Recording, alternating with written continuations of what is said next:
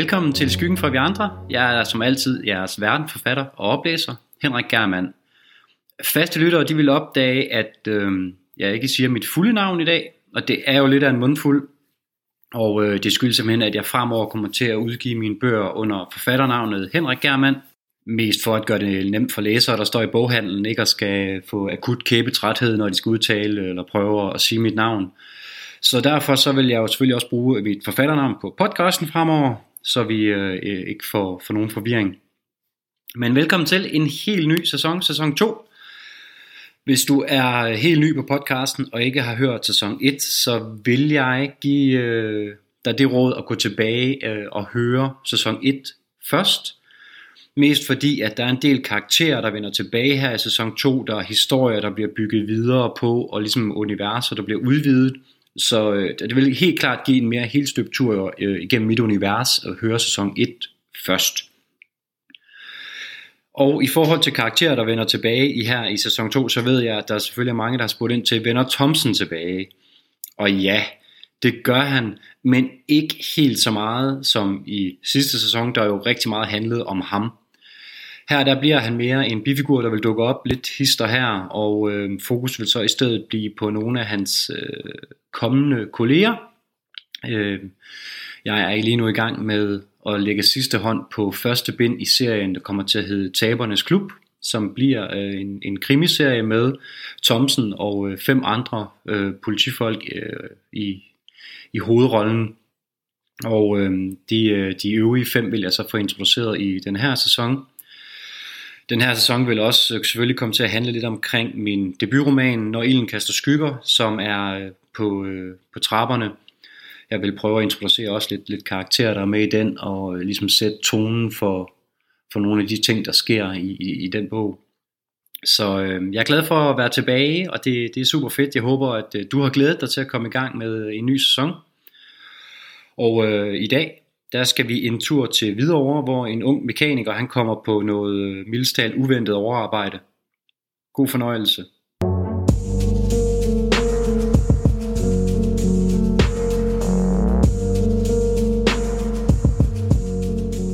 Sæson 2, afsnit 1, overarbejde. Martin tørrede de oliensmurte hænder af i et udtjent forredet klud og sukkede dybt. Han måtte opgive at få den Honda færdig i dag. Han havde ellers lovet kunden, en ældre mand, at den ville stå klar til syn i morgen tidlig. Men omvendt, så havde manden heller ikke nævnt noget om, at den kun tre år gamle bil var decideret misligeholdt og skulle have skiftet både kobling, kilerem, bremser og gearkasse. Men Martin havde prøvet, og nu her kl. 20.15, efter små 12 timers kamp med den smadrede bil, gad han altså ikke mere. De andre på værkstedet var for længst taget hjem til deres familier, og Martin havde godt nok ikke kone eller børn, han skulle hjem til, men han havde rigeligt at bruge sin tid på. For julen var lige om hjørnet, eller rettere, juleaften troede lige om lidt. Den første nogensinde, han ikke skulle fejre hos sine forældre på Strøbyvej, men det var ikke det, der bekymrede ham. Det var kæresten Marias familie, der var udfordringen. Familien Birkenlund var rige, magtfulde, sofistikerede og veluddannede, en slægt af investorer og handelsfolk helt tilbage fra starten af det 19. århundrede, med stamtræ, slægtsbog og malerier af forfædre på væggene.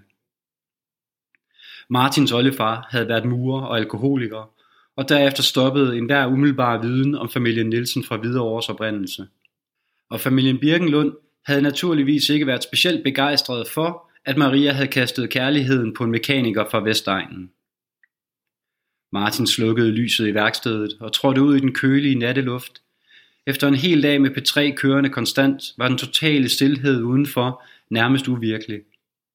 Han tændte den næstsidste smøg fra parken, mens han overvejede, om han skulle springe træning over i dag. Måske slappe lidt af og se nogle flere af de YouTube-videoer, som chefen Amir havde sendt ham. Dagen før var han faldet i søvn til en, der handlede om at smage på vin, og han manglede også at lære at binde en butterfly – Nå ja, og få købt en butterfly for den sags skyld. Han stod i sine egne tanker og var ved at låse porten af, da et par lygter ramte ham med et skarpt lys. Bilen kom trissende hen ad vejen imod ham. Lyden fra V8-motoren var ikke til at tage fejl af. En klassisk Ford Mustang. Den passerede under en gadelampe, og han kunne tydeligt se, at det var en coupé, sikkert en årgang 1967. Men vigtigere endnu, at kølerhjelmen var aldeles ramponeret. Han fik kun et kort glimt af føreren. Der var måske noget bekendt over kvinden. Glem det, Marker. Du får ikke fikset din bil nu, tænkte han til sig selv. Men han blev alligevel stående, ramt af nysgerrighed. Den brummende motor blev slukket, og kvinden steg ud. Hun havde halvlangt mørkt hår, intense, lysende grønne øjne og en slank, veltrænet krop med den rigtige mængde former. En smuk kvinde i en fed bil med brug for hjælp en sen aften. For et halvt år siden ville det have været Martins hedeste fantasi, der lige var gået i opfyldelse. Selvfølgelig sker den slags, når man er i et forhold. Men der var noget over kvinden, der hurtigt spolerede enhver tanke om seksuelle fantasier. For hendes blik var ikke intens på en forførende måde, mere på en, jeg brækker din arm, hvis du rører mig, måde. Hun havde en rank og stolt holdning, som en soldat, eller værre endnu, en strisser. Hej Martin, jeg skal bruge din hjælp. Og så slog det ham, hvorfor hun virkede bekendt. De havde mødtes før, endda kun for et par uger siden, til en reception, som Maria havde holdt. Kvinden var vist nok søster til Marias bedste veninde. Hej, Cleo, right? Kvinden nikkede og gav ham hånden. Fedt. Klokken lort om aftenen, og nu står der en panser med en smadret bil foran mig. Martin havde godt hørt Maria og veninden snakke om Cleo. Hun skulle være ret strid, ikke en man havde lyst til at lægge sig ud med. Men Martin var hverken bange for overarbejde eller stride strissere. Det eneste han frygtede var den juleaften, som han ikke var klar til. Vi har altså lukket for i dag. Cleo kiggede køligt på ham. Jeg ved, at du har en kølerhjelm liggende, der passer. Amirs værksted var specialiseret i muskelbiler og klassikere, og de havde faktisk en kølerhjelm liggende, der passede. For et par måneder siden havde de ribbet en udtjent Ford Mustang for 65 til reservedele. Men hvor i alverden hun vidste det fra, det anede han ikke. Og det ville jo ikke tage lang tid at skifte den. Cleo kom lidt tættere på ham. Han kunne se, at der sad en del små røde pletter på hendes hvide t-shirt. Hun skyndte sig at stikke hænderne i lommen, men øjnene mistede noget af intensiteten og blev erstattet af et mere bedende blik. Martin sukkede og fandt nøglerne frem.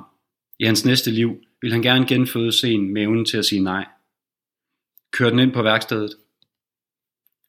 Martin tændte en smøg og ignorerede Cleos misbilligende blik. Skulle han ordne en bil klokken lort, så blev det med hans rygeregler. Det tog ikke lang tid at afmontere kølerhjelmen, og Martin kunne konstatere, at der heldigvis ikke var sket anden skade på bilen end en enkelt bule, som han kunne banke ud. Men kølerhjelmen stod ikke til at redde.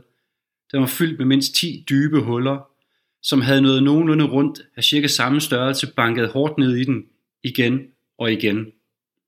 De størknede pletter var helt sikkert blod, og der var rigeligt af det. Han vidste godt, at han nok ikke burde spørge, men han kunne ikke lade være. Hvad er der sket? Cleo var udtryksløs, men hun kiggede Martin i øjnene, da hun svarede. Et dyr. Martin havde ordnet en del biler gennem årene, der havde ramt et rådyr. Det her lignede ikke nogen af dem. Under den ene vinduesvisker lå der et eller andet. Martin løftede viskeren og samlede en lille hvid stump op. Den her vil du nok gerne have med dig, Cleo.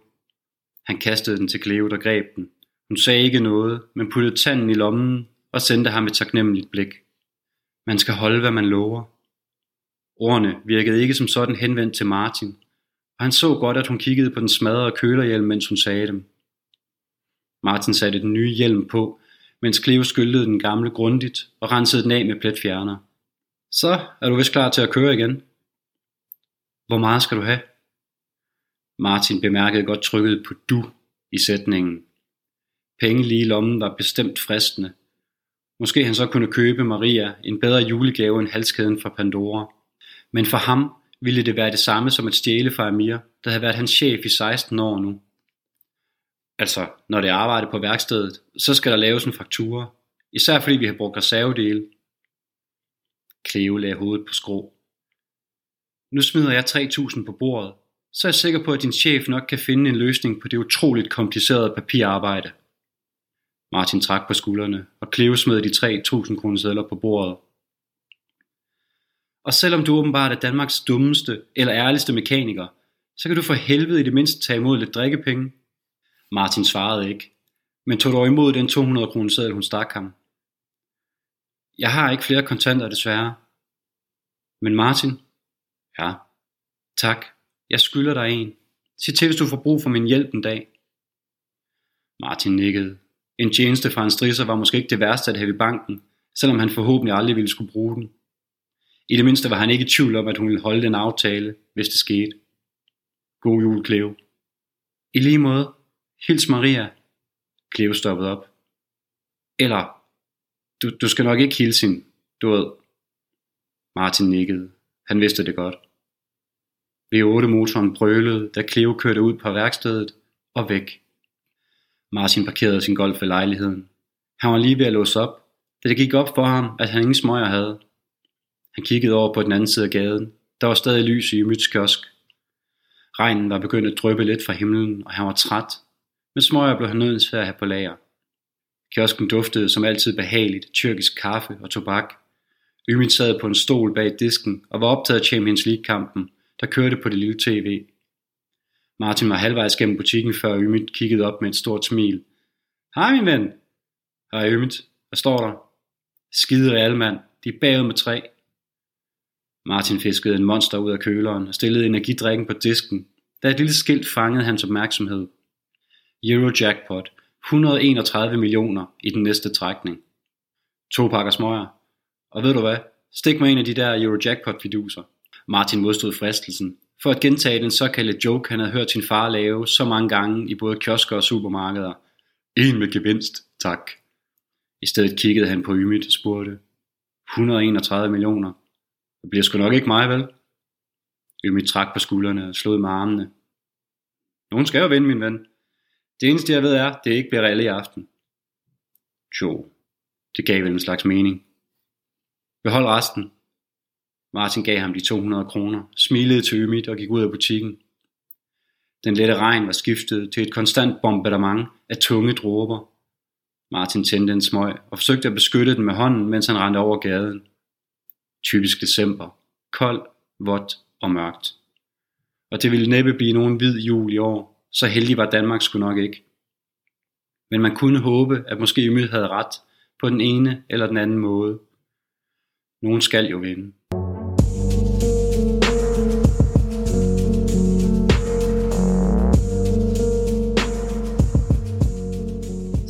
Fik du en kort introduktion til en meget vigtig person. Den gode Martin er nemlig hovedpersonen i min debutroman, Når ilden kaster skygger. Og jeg kan allerede nu godt afsløre, at den juleaften absolut ikke går som planlagt.